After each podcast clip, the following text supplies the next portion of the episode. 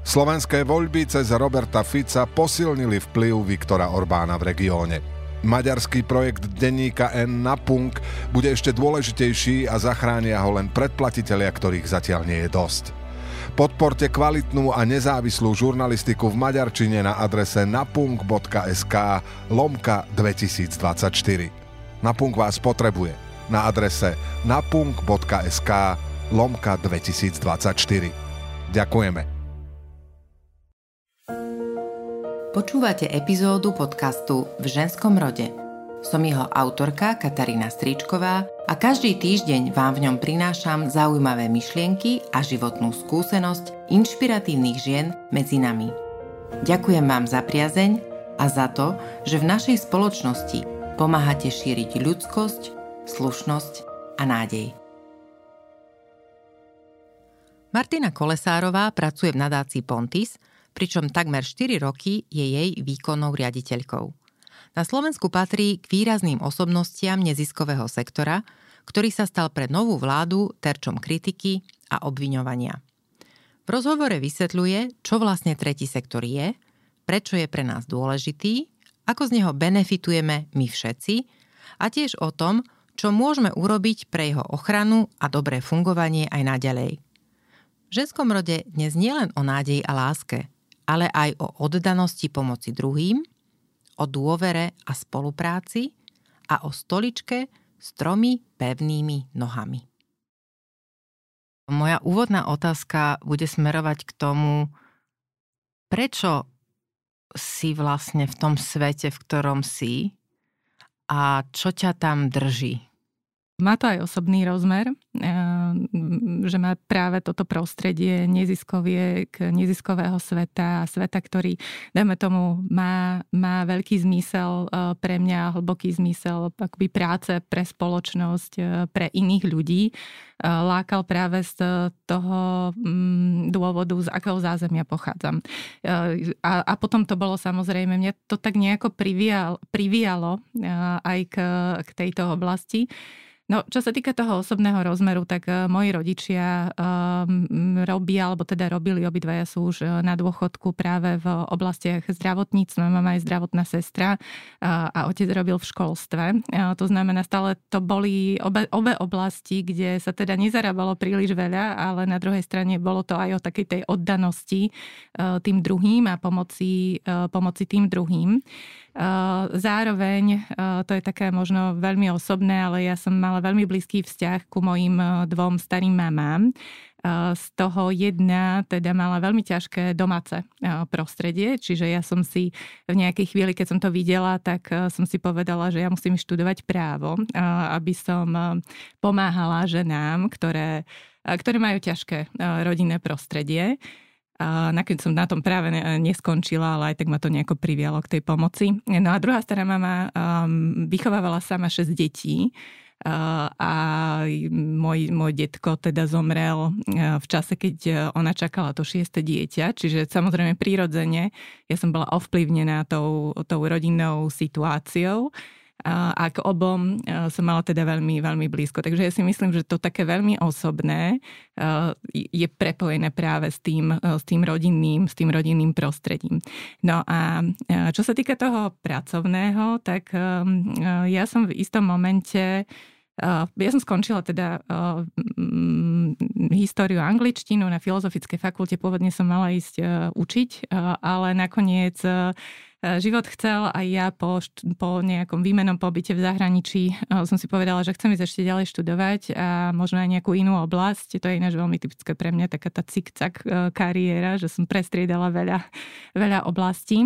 A vybrala som si politické, politické vedy, ono to súviselo aj s tým právom, pretože som čítala noviny, mala som stále záujem o to celospoločenské dianie. No a zo Stredoeurópskej univerzity som, na Stredoeurópskej univerzite som sa zoznámila s mojim manželom, presťahovali sme sa teda do, do Bratislavy a začala som robiť e, v British Council a potom som zakladala neziskovú organizáciu, ktorá sa venovala solárnej energii, čiže sme advokovali vlastne za to, aby bolo viac obnoviteľných zdrojov na Slovensku, čiže prírodzene ono, inak ten majiteľ uh, chcel pôvodne z toho biznis, ale ja som proste z toho urobila neziskovku. Úplne nejako akoby prírodzene. No a potom som si cieľením sme sa presťahovali do zahraničia, do Izraela. Môj muž bol ekonomickým diplomatom a ja som si cieľene povedala, že OK, toto je čas, kedy ja môžem trošku zmeniť to kariérne zameranie a môžem sa venovať oblasti, ktorá ma stále zaujímala a to bola práve oblasť toho, ako vedia firmy pomáhať spoločnosti a akú úlohu majú práve firmy v tom, ako, ako jednotlivé krajiny vyzerajú. No a, a práve v Izraeli som si potom našla prácu v konzultačnej, konzultačnej spoločnosti, ktorá práve, e, práve akoby posudzovala e, firmy v tomto zmysle. No a keď sme sa pre, presťahovali do Washingtonu, tak tam som tiež náhodou, ale ja si myslím, že teda náhody neexistujú, že človek naozaj musí byť úplne pripravený na to, keď e, sa mu priveje nejaká príležitosť do cesty, tak sa aj priviala. Ja som na detskej oslave spoznala um, viceprezidentku veľkej, uh, veľkej nadácie Ašoka, ktorá sa venuje podpore sociálnych inovátorov celosvetovo. No a ja som pre nich začala potom stážovať. No a takýmto spôsobom ma to privialo aj k Pontisu, lebo, lebo som začala stážovať práve pre stredoeurópsku vetvu. No a v tom čase nadácia Ponty začala spolupracovať práve, práve s Ašokou na podpore sociálnych inovácií. Čiže sa o mne dozvedel Pontis, že, že som, že, a keď som sa vrátila teda zo zahraničia, tak som tak nejako prirodzene začala pre Pontis pracovať. Čo to je sociálny inovátor, alebo kto to je teda sociálny inovátor, inovátorka, čo vlastne sociálne inovácie riešia, alebo mm-hmm. čomu sa venujú? Sú to nové prístupy e, k riešeniu spoločenských problémov. V zásade to tak, e, tak veľmi jednoducho e, povedané. To znamená, a väčšinou vznikajú v neziskovom sektore. My aj keď sme robili mapu, mapovali sme inovátorov v rôznych oblastiach a mimo tých technologických. A väčšina, väčšina práve sociálnych inovátorov bola identifikovaná v, neziskovom, v neziskovom priestore, pretože spoločenské problémy, ktoré my tu máme, sa netýkajú netýkajú len nejakej ekonomiky a, a financií, ale, ale týkajú sa životného prostredia, týkajú sa prístupu k vzdelaniu, týkajú sa k riešeniu chudoby. A práve títo ľudia alebo organizácie, ktoré prinášajú sociálne inovácie, prinášajú riešenie na tieto, na tieto problémy a sú to riešenia, ktoré môžu byť úplne nové a ktoré sú úplne akoby novátorské pre to dané prostredie, v ktorom vznikajú. Ale môžu to byť kľudne riešenia, ktoré vieme, e, ktoré vieme preniesť aj zo zahraničia a prispôsobiť ich e, našim mm-hmm, domácemu prostrediu. Áno, prispôsobiť mm-hmm. ich mm-hmm. domácemu mm-hmm. prostrediu. Um, a na to je potrebné vytvárať podmienky. Tu je, neviem, môžem spomenúť zo pár, zo pár príkladov. Mm-hmm. Uh, veľmi známy je príklad uh, Housing First, uh, to znamená poskytovanie, poskytovanie e, akoby, ubytovania pre ľudí bez domova, ktoré vie potom následne vyriešiť celú tú, všetky tie ďalšie otázky, pretože to bývanie je pre nich najpodstatnejšie a potom následne, keď majú takúto akoby bázu, tak sa vedia viac a lepšie zaradiť do života. Na to existujú rôzne štúdie, vyskúšalo sa to v rôznych krajinách sveta, veľmi intenzívne to aplikujú napríklad v Českej republike. No a na Slovensku sa do toho pustili hlavne dve mesta, Košice a Bratislava, teda organizácie, neziskové organizácie, ktoré v týchto mestách pôsobia. To je taký akoby známy príklad sociálnej inovácie, ktorá bola prevzatá na základe už nejakých jasných skúseností aj v zahraničí na Slovensko. Zároveň akoby najviac inovátorov, ja to stále tak spomínam, máme v oblasti riešenia rómskej problematiky, ktorá je pre Slovensko akutná, je dlhodobá, v zásade je to až hanba, že, že my ako krajina stále v 21. storočí v podstate máme ľudí, ktorí žijú v podmienkach až stredoveku a sú to práve mimovládne organizácie, ktoré, ktoré prinášajú riešenie, ktoré, ktoré sa snažia nejakým spôsobom akoby aspoň pilotovať tieto, tieto riešenia. No ale čo nám tu chýba, a to je takéto preklenutie k tomu, prečo to robím a prečo možno nadácia Pontis podporuje sociálne inovácie, Mnohokrát e, tieto riešenia, ktoré prináša mimovládny sektor, zostávajú e, vo, vo fáze buď pilotných programov, e, programov, ktoré sú, ktoré sú obmedzené možno nejako regionálne a a nemajú dostatok potom prostriedkov a podpory na to, aby sa šírili vo veľkom. A presne toto je niečo, čo sa aj my cez tie naše nástroje a produkty, ktoré v rámci nadácie Pontis poskytujeme, snažíme, snažíme riešiť. Pretože toto je dlhodobá vec, ktorá, ktorá je problematická. Čo sú tie príklady, ak teda naozaj sú proste financie, kde, čo musí byť to, to B, to ďalšie, aby sa to vlastne ako projekt ujalo? No, jednoznačne, ako myslím, že tam je viacero rozmerov. To, čo mi prichádza na um, je napríklad aj to, že sme málo investovali do budovania kapacít aj neziskových organizácií. Napríklad jedna z vecí, ktorá chýbala a stále s ňou máme problém a snažíme sa to sanovať, ako sa len dá, je práve meranie dopadu. To znamená to overenie si, že či ten, to naše riešenie, lebo to je tak ako pri každej inovácii. Máme to aj v startupoch, máme to ako aj v tých, v tých akoby ziskových, mm-hmm. v ziskových oblastiach. Jednoducho nie všetko vyjde nie všetko mhm. vyjde. E, v, tých e, komerč, v tej komerčnej oblasti je to jednoduché, lebo tam vidíte, buď mám zákazníkov, alebo nemám proste. E, a, a tým pádom si overím to, že či ten môj produkt je úspešný. V neziskovej oblasti je to jemne komplikovanejšie, lebo tam, tam, už, tam už jednoducho robíme s ľudskými životmi a tam potrebujeme odsledovať napríklad zmenu správania to, a, a, a taký ten dlhodobý dopad.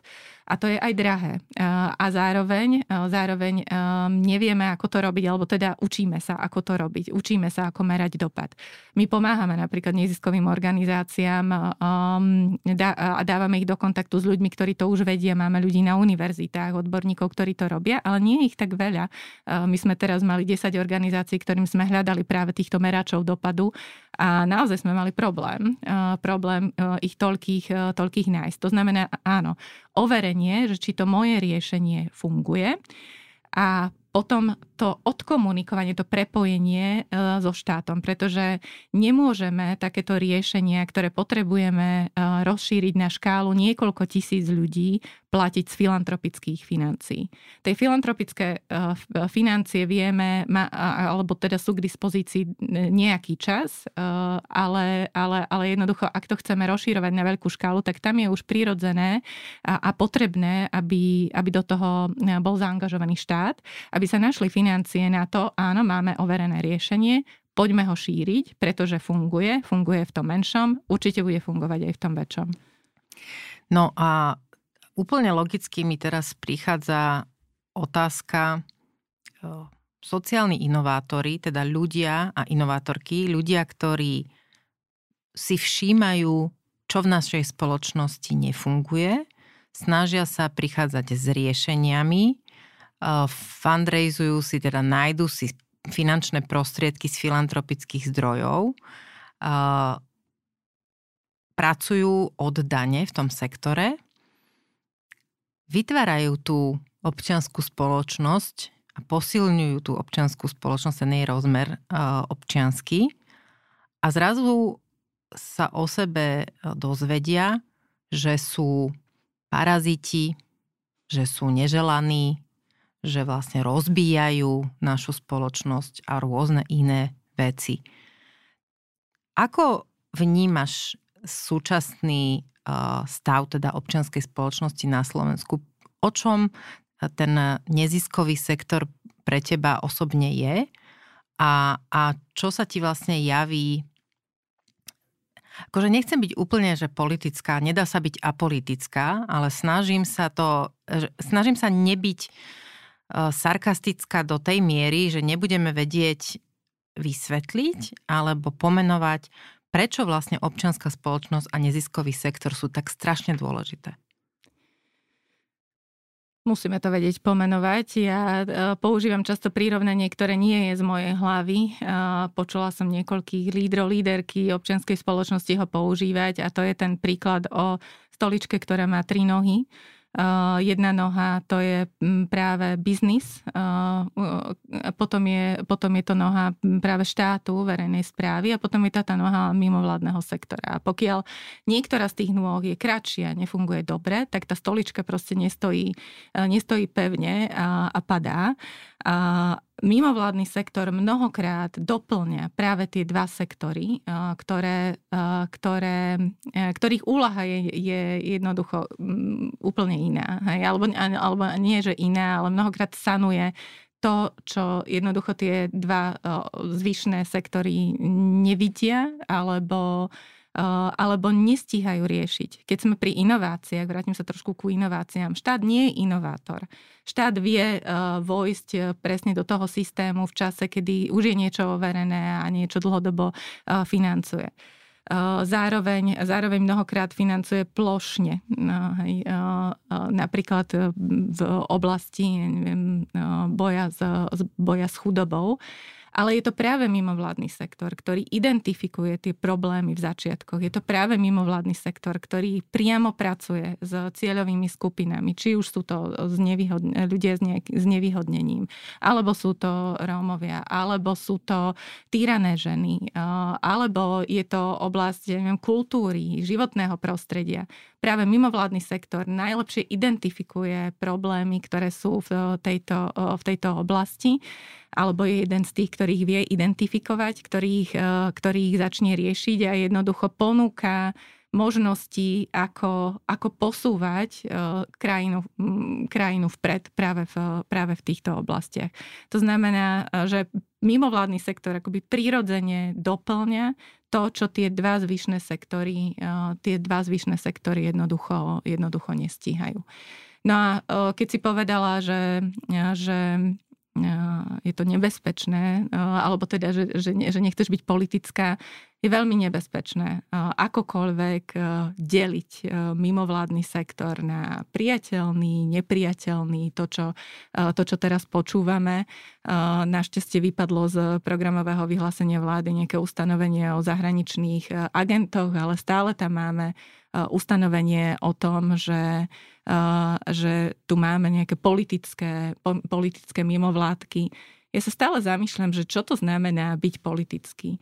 Že, že akým spôsobom to kto bude posudzovať.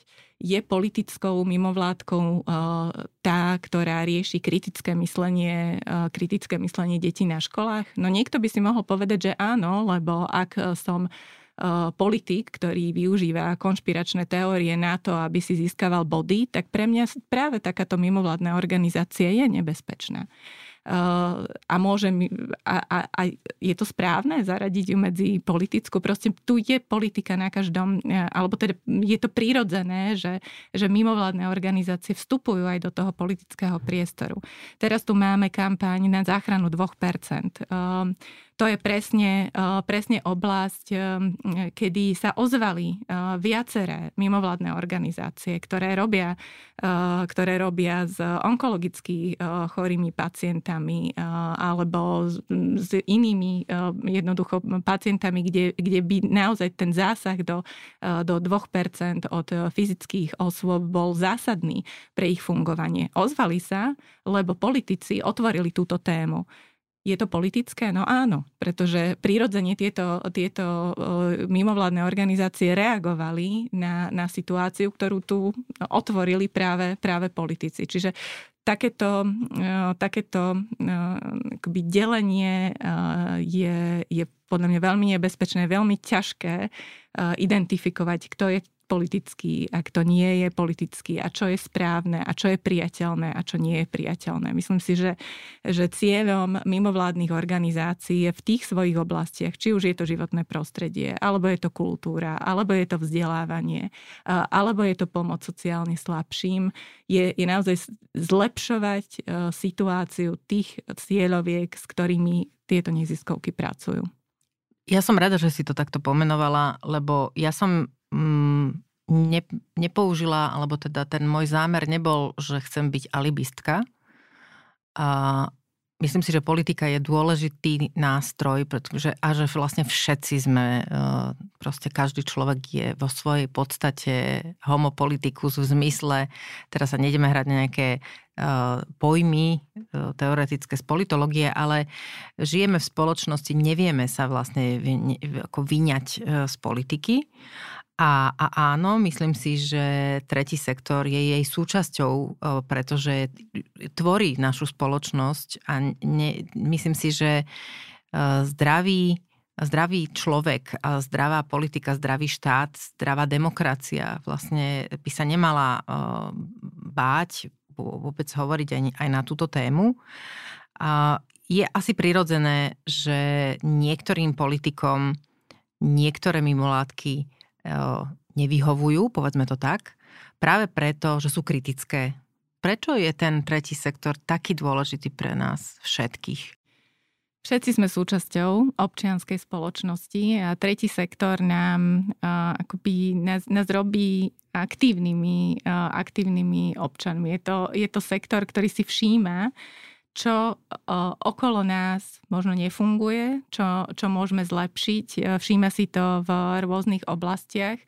A každý z nás, možno ani o tom nevieme, ale my ten tretí sektor, akoby, my, my sme, jeho, sme jeho súčasťou. Či už sme rodičia, ktorí sú súčasťou nejakých rodičovských združení, OZ-tiek, lebo ten tretí sektor je veľmi veľmi pestrofarebný, veľmi rôznorodý, tvoria ho v podstate tisícky rôznych, akoby má aj malých združení, ako som povedala, rodičovských, rôznych, rôznych iniciatív, ktoré sa venujú zlepšovaniu verejného priestoru, ktorí budujú komunitné záhrady.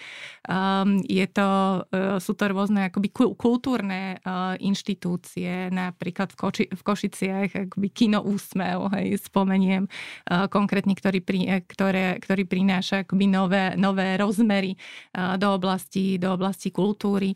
Čiže, čiže všetci z neho vieme, z tretieho sektora vieme, vieme benefitovať. Tá spoločnosť by v podstate, alebo Slovensko by nebolo Slovensko, ak to mám takto povedať, bez, bez aktivít, ktoré tretí sektor prináša a ktoré si mnohokrát ani, ani nevieme, že, že to, to, sú, to je ten tretí sektor, ktorý, ktorý, toto, ktorý toto rieši. Spomeniem niektoré naše aktivity, napríklad organizujeme, organizujeme organizujeme naše mesto, eh, čo je podujatie pre firmy, kedy dobrovoľníci s firiem eh, idú idú každý rok eh, a zlepšujú to, eh, zlepšujú prostredie v mestách cez, cez manuálne dobrovoľníctvo. Mnohí, mnohé ani neziskovky, alebo teda mnohí ľudia v mestách, lebo my to máme naozaj po celom Slovensku, ani nevedia, že to robí nadácia Pontis, ale tešia sa z toho, že, že niekto sa zaujíma o ten verejný priestor, že ho niekto zlep, zlepšuje cez, cez takúto dobrovoľníckú cez takúto dobrovoľníckú aktivitu. To sú tie menšie veci. Ale potom tu máme naozaj väčšie veci. Máme tu veľké konferencie, ktoré sa organizujú, ja neviem, v oblasti bezpečnosti. To je tiež tretí sektor. Alebo, alebo je to napríklad, opäť spomeniem Košice, Ardentech Festival, kde, kde Creative Industry Košice prináša top speakerov z, z celého sveta, ktorí sa venujú práve, práve akoby mestám a, a, a tomu, ako, ako môže e, vyzerať, e, vyzerať verejný priestor. Hej. Čiže, čiže naozaj ten, ten tretí sektor je našou súčasťou, mnohokrát si to ani neuvedomujeme a aj vďaka nemu e, posúvame tú krajinu, posúvame tú krajinu dopredu. Ako tretí sektor môže každý z nás brániť? Aby zostal taký, aký je, alebo aby sa rozvíjal? Ako mu môžeme pomôcť? Čo môžeme urobiť? Kde sa máme ozvať? Ako, um, jednoducho, ako si brániť ten svet, v ktorom žijeme. Mm-hmm. Tie spôsoby sú rôzne. Napríklad, keď, keď vidíme, zachytíme nejakú petíciu na záchranu 2%, teraz napríklad prebieha a dáva nám to zmysel, pretože aj my sami dávame, venujeme 2% organizáciám, ktoré považujeme za dôležité. Napríklad my rodine, ja to vzťahnem na nás, sme dlhodobo, dlhodobo podporovali organizácie, ktoré, ktoré pomáhajú rodičom s deťmi s Downovým syndromom, pretože, pretože nám vychádzalo, keď som čakala môjho syna, tak nám nášho, tak nám vychádzalo, že teda, že je tam nejaké riziko Downovho syndromu. A my sme potom prirodzene začali tieto, túto organizáciu podporovať. Dávalo nám to veľký zmysel. Mnohokrát je to prepojené s tým takým našim osobným tak napríklad skúste podpísať takúto petíciu, keď sa vám, keď sa vám dostane pod ruky. Um, to, je nie, to je už ten veľmi aktívny krok. Ale, ale môžeme to urobiť aj tak, keď sme len v bežnom rozhovore s našim susedom, susedkou, ktorá nejako hanlivo sa vyjadruje smerom k mimovládkam, lebo to niekde počul, počula a my máme iný názor na to, lebo máme inú skúsenosť s mimovládnym sektorom. Skúsme vysvetliť, že akú tú skúsenosť máme a že, e, že, že je potrebné e, niekedy e, akoby sa zamyslieť a pýtať sa, že čo to vlastne je ten mimovládny sektor, lebo niektorí z nás tým akoby skúsenosť nemajú, len akoby preberajú nejaké heslá, heslá mnohokrát bohužiaľ politikov a političiek, ktoré, ktoré ich dostávajú do verejného priestoru a možno sa opýtajme, keď sme len taký bežný občan, že prečo im asi vadí uh, tým politikom tá, tá, ten mimovládny sektor. Skúsme sa, sa to otočiť na tú, uh, na tú druhú stranu. Ak hovoríme o tom, že tretí sektor a sociálne inovácie vlastne hľadajú uh, riešenia problémov, ktoré trápia väčšie alebo menšie skupiny v našej spoločnosti, to znamená, že, to, že ten cieľ alebo ten, ten, ten motív, prečo to tie tretie, treťosektorové združenia robia, je, je dobrý. Je vlastne na to, aby sa nám tu všetkým žilo lepšie mnohokrát e, je práve ten problém, e, e, hej, ktorý, ktorý vidia, ja neviem, opäť, opäť, aby sme nepoužívali úplne tie nejaké vzletné príklady, tak vidíme, eh, vidíme priestor eh, v školstve, my veľa robíme so vzdelávaním, vidíme, že chýbajú digitálne zručnosti deťom. A to nie len cez to, že nemajú tablety, lebo to je v zásade to najjednoduchšie dať do rúk deťom tablety. Inak to je zvláštne, keď podľa mňa väčšina rodičov by povedala, čo im asi tak chýba, však furt sú na tých sieťach. No, ale tá digitálna zručnosť nie je o tom, že viem tak. kliknúť... Pres, Presne tak. A presne to nám, to nám chýba. Je niekoľko štúdí, prieskumov, ktoré sme aj my uh, robili v tomto smere, že, že uh, deti k tomu potrebujú vedenie, vysvetľovanie, ako sa majú správať napríklad na sociálnych sieťach, ako majú používať práve, uh, práve tieto akoby, prístroje. No a, a na to je už potrebné, na to je už potrebná odborná sila, ktorá napríklad v, v školstve chýba. A aj tu prichádza, prichádza neziskový sektor, ktorý napríklad vzdeláva učiteľov, ako majú učiť e, IT. E, alebo, alebo sú tam rôzni dobrovoľníci, ktorí, mentori, ktorí, e, ktorí toto sanujú. Sú, my sami sme podporovali organizáciu, ktorá, ktorá distribuovala mikrobity do škôl, to znamená samotné akoby prístroje do škôl, ale zároveň, zároveň aj s nejakým manuálom, ako s tým majú učitelia robiť. Čiže neziskový sektor presne aj okrem tých sociálnych akoby, aspektov rieši napríklad, napríklad aj toto. To znamená, stále je tam nejaký problém, ktorý identifikujeme e, a na ktorý nachádzame aktívne riešenie. Oveľa, oveľa flexibilnejšie asi ako z toho, z tej strany štátu. Akože, aby sme ne... Veľmi sa mi páčil ten príklad tej stoličky, že je dôležité podľa mňa ne, e, nezaznávať ani jednu tú nohu. Je dôležitý aj štát, je dôležitý aj tretí sektor a je dôležitý aj ten biznis. A z môjho pohľadu by som povedala možno aj to, že ideálne je, keď sú v takej nejakej dobrej synergii keď si vedia uh, tie, tie tri nohy sa spojiť uh, s tou sedacou časťou a aby naozaj vlastne uniesli váhu všetkých problémov v tej spoločnosti, ktoré, ktoré máme a ktoré tam vždy budú. Ako nikdy v živote sa nám nepodarí všetko vyriešiť. A, ale je dobré, keď človek, ktorý nejaký problém má, vlastne vie sa do, do, domôcť pomoci, vie, kam má ísť, vie sa vlastne obrátiť uh, na, na tých, ktorí mu pomôžu. Eh, ak sme hovorili o štáte a hovorili sme o treťom sektore, akú rolu z hľadiska tvojej práce a tretieho sektora, eh, mimovládneho sektora hrajú firmy Firmy sú pre nás e, kľúčový partner. Ehm, my aj ako nadácia sme začali práve, e, práve cez spoluprácu s firmami e, práve na to, aby pre tie riešenia, ktoré prináša mimovládny sektor, bolo financovanie.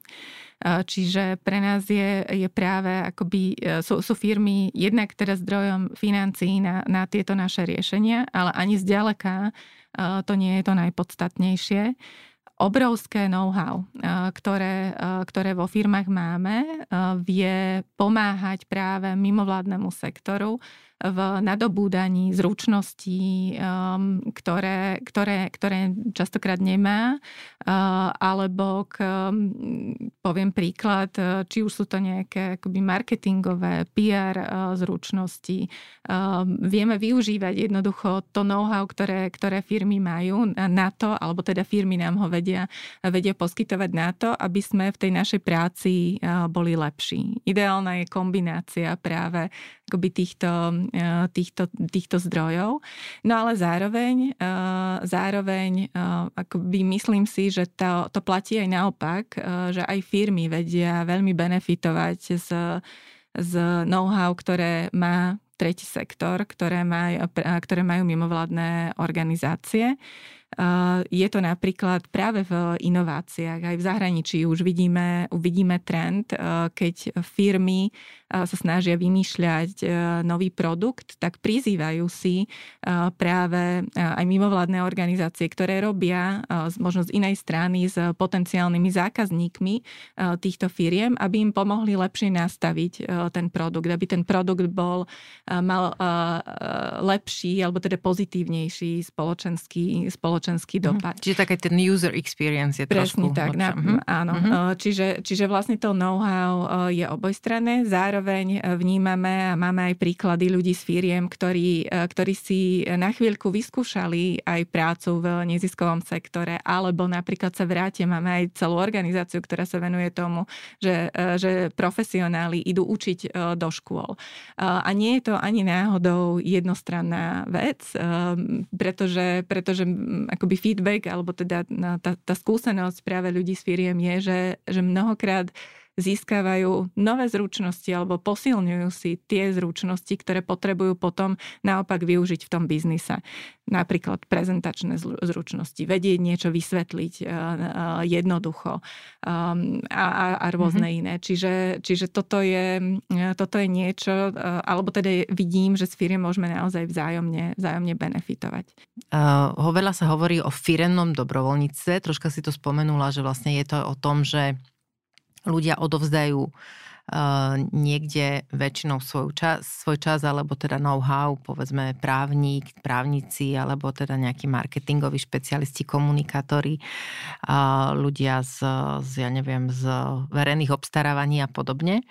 Uh, funguje takéto odovzdávanie know-how aj v rámci štátnych inštitúcií? Uh, určite áno. Uh, aj, aj my priamo spolupracujeme a, a s verejnou správou. A ako som povedala, že uh, pre nás uh, ideálne, alebo teda ty si to povedala, mm-hmm. cez, dokončila cez tú, cez tú stoličku a aj my, my to tak vnímame.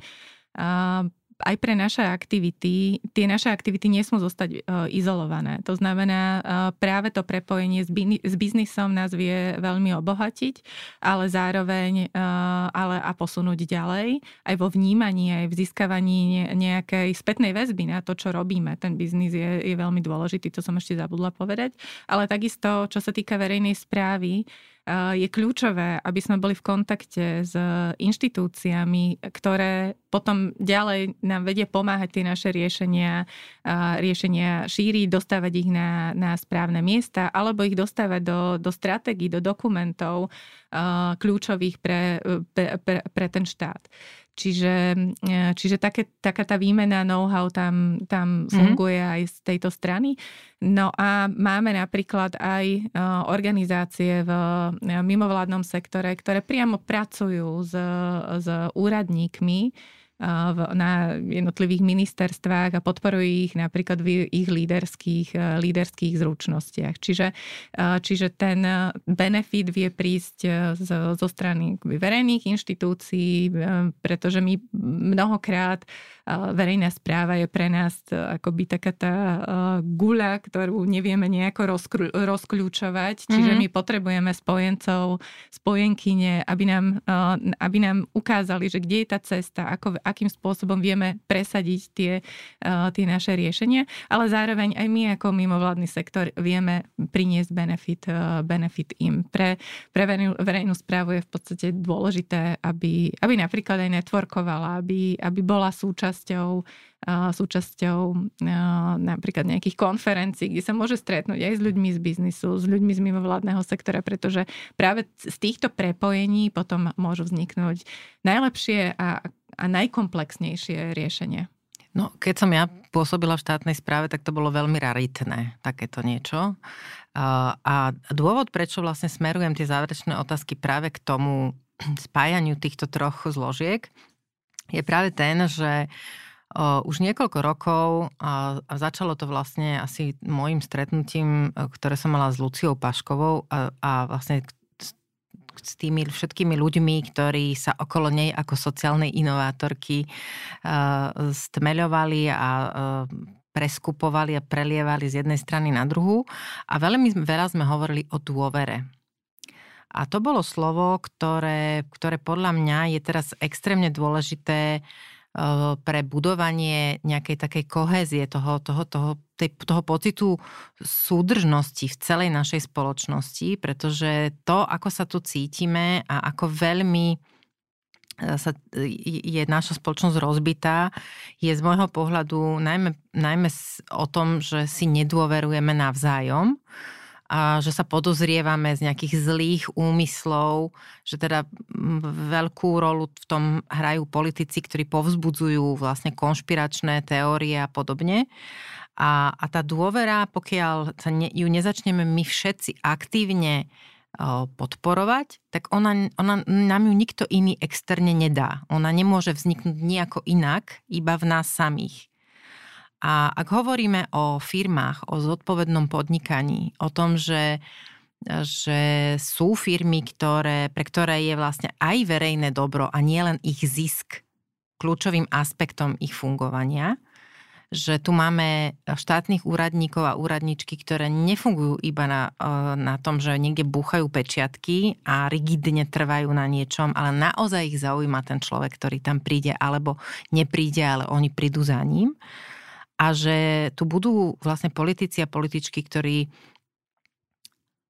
splnia to svoje slovo, ktoré dali, že budú sa snažiť vytvárať dobro pre všetkých, tak e, ako nebude sa tu dať asi fungovať dlhodobo. Úplne s tebou súhlasím a, a, a práve e, čo, čo mi tak napadá, keď si, alebo čo mi tak napadlo, keď si to o tom hovorila, že že aké kľúčové sú nejaké platformy alebo príležitosti práve na to stretávanie a, a na prepájanie a, a na ten osobný kontakt. Preniesť vlastne tú interakciu zo, zo sociálnych sietí na, do fyzického kontaktu aj v zmysle prepájania tých jednotlivých sektorov. Toto je niečo, čo aj my ako nadácia sa snažíme robiť, prinášať, prinášať práve takéto príležitosti na Vy ste teraz robili Business Leader Summit. My sme uh, robili teraz Napríklad? Áno, uh, Business Leader Summit, CSR Summit, ktorý je presne takouto príležitosťou, je primárne pre firmy, ale budeme 5. decembra robiť Impact Summit, ktorý je práve ktorý má práve prilákať.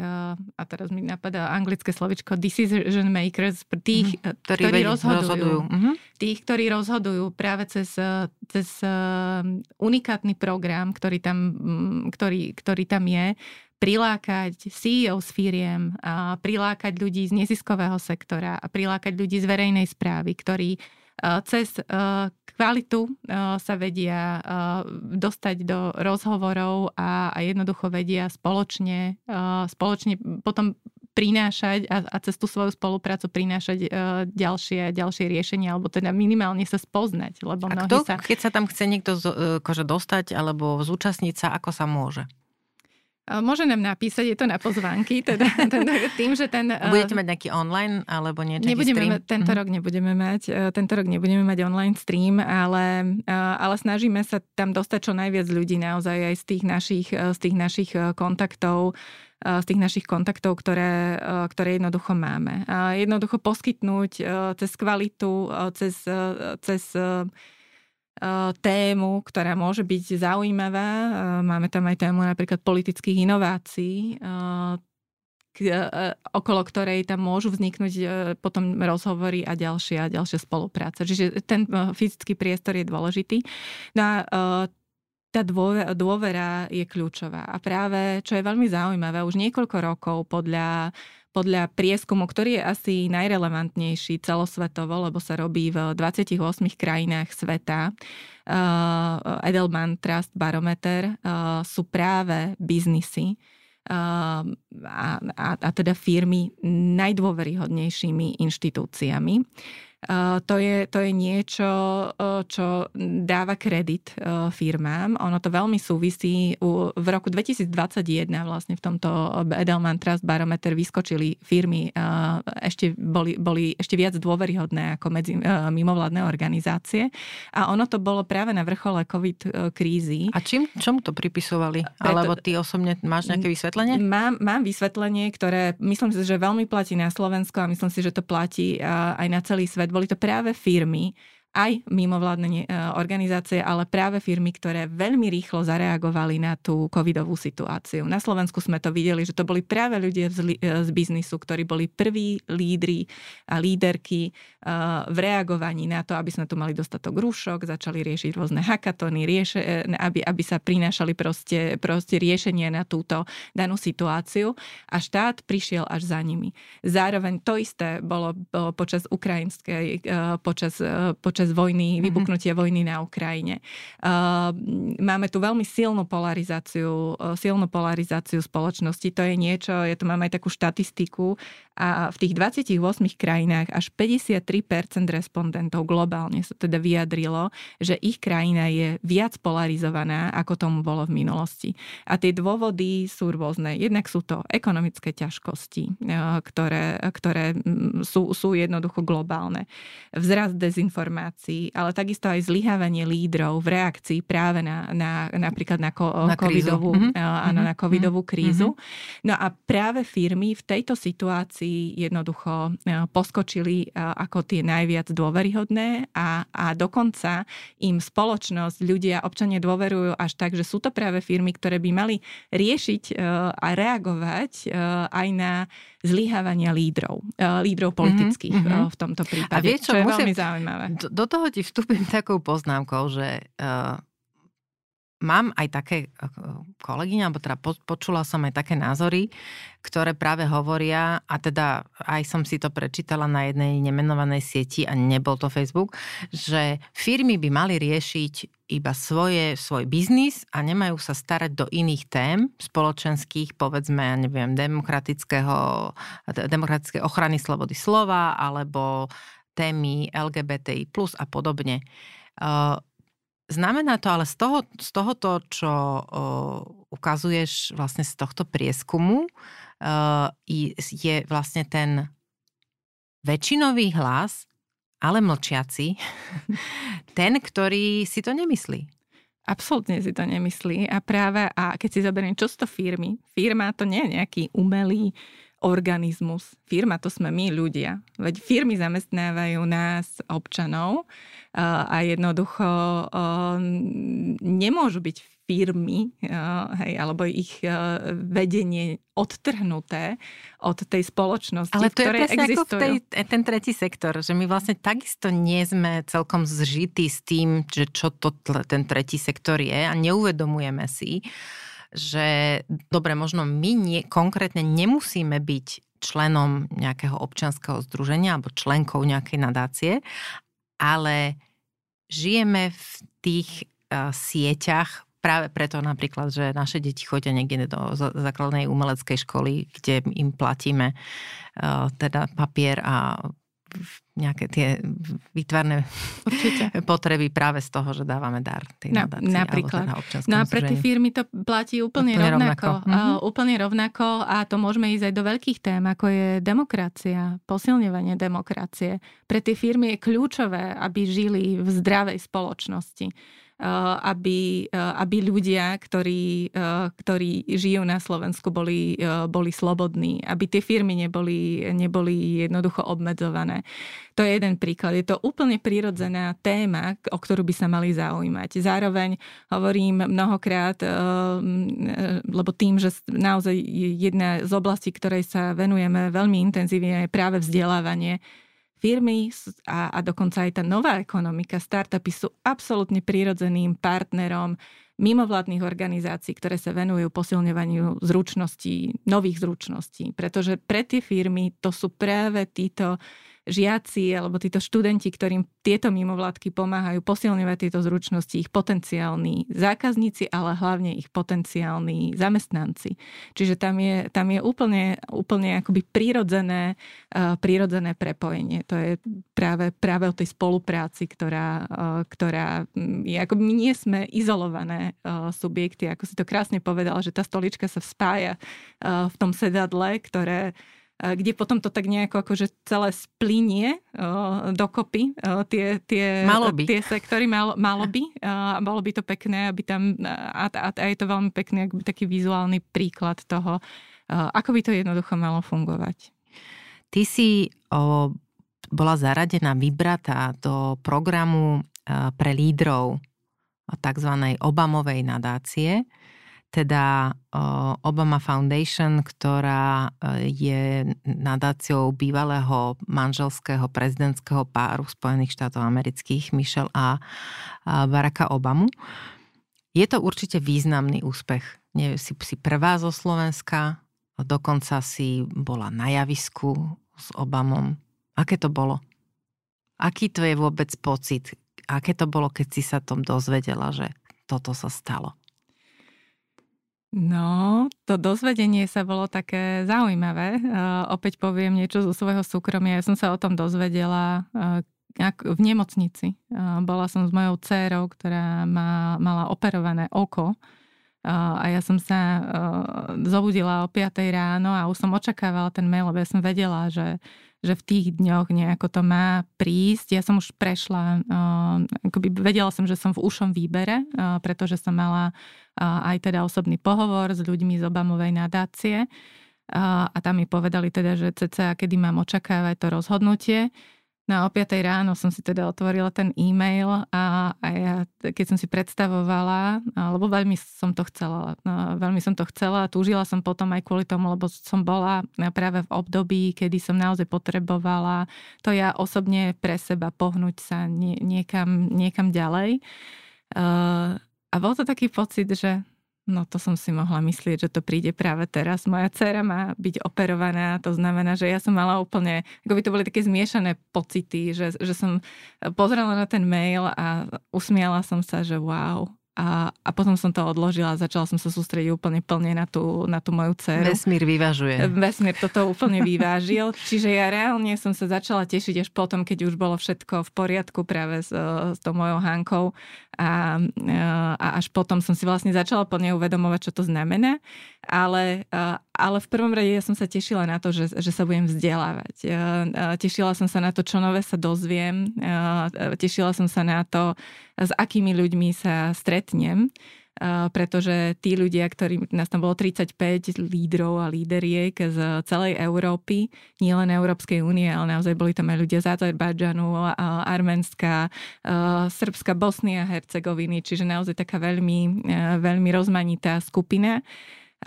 Aj, aj tí ľudia samotní sú úžasní v tom, čo robia a myslím si, že tá inšpirácia nejde iba od, od ľudí, ktorí sa pohybujú okolo Obama Foundation a okolo uh, a nie, nejde to len od tých akoby verejne známych ľudí, ale aj tí, tí ľudia, ktorí sme tam boli vybratí, tak sme sa naozaj veľmi veľa od seba, od seba naučili.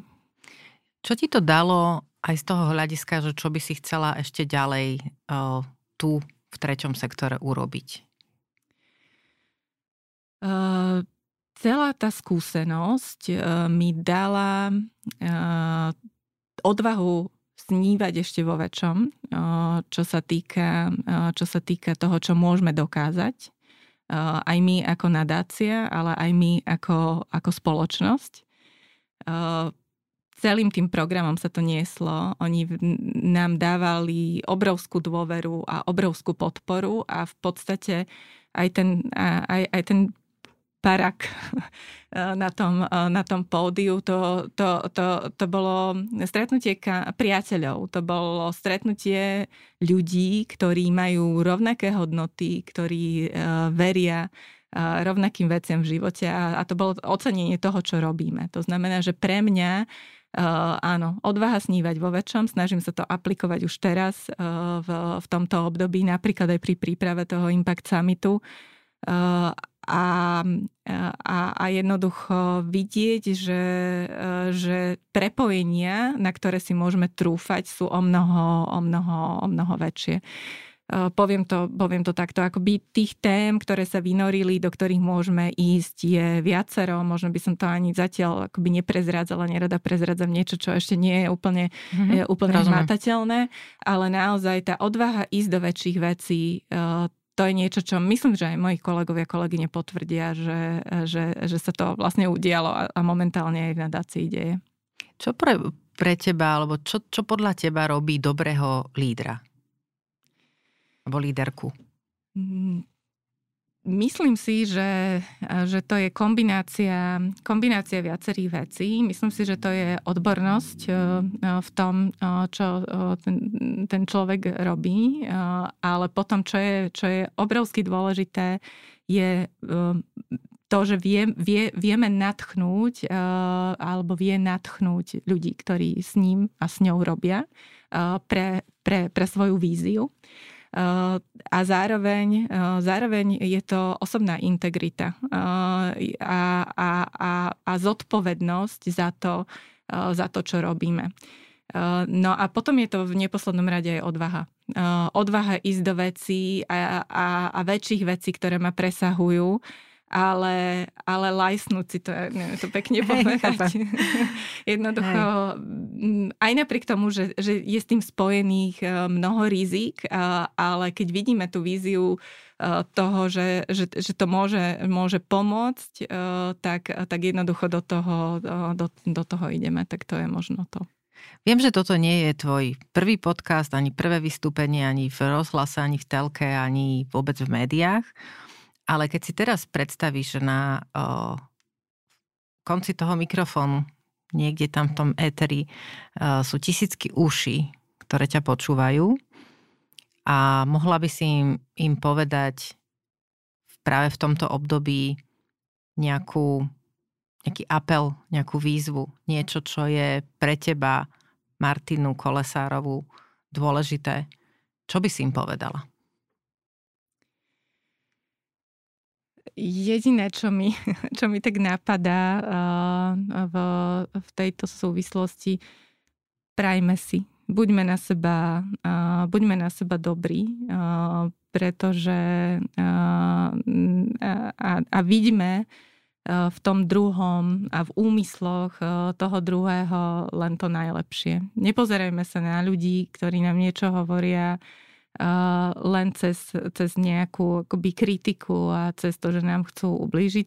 Skúsme, skúsme vnímať toho druhého v tom, že, že, že to, čo robí, to, čo nám hovorí, robí s tým najlepším, s tým najlepším úmyslom. Počúvali ste epizódu podcastu v ženskom rode. Nový diel vychádza každý týždeň v piatok v rámci podcastu Denník N podcasty. Jeho najstaršie diely nájdete v originálnom podcaste v ženskom rode, vo všetkých podcastových aplikáciách a v hudobnej knižnici Spotify. Rozhovory si môžete každý týždeň aj prečítať na webe Deníka N. Do počutia a dočítania o týždeň.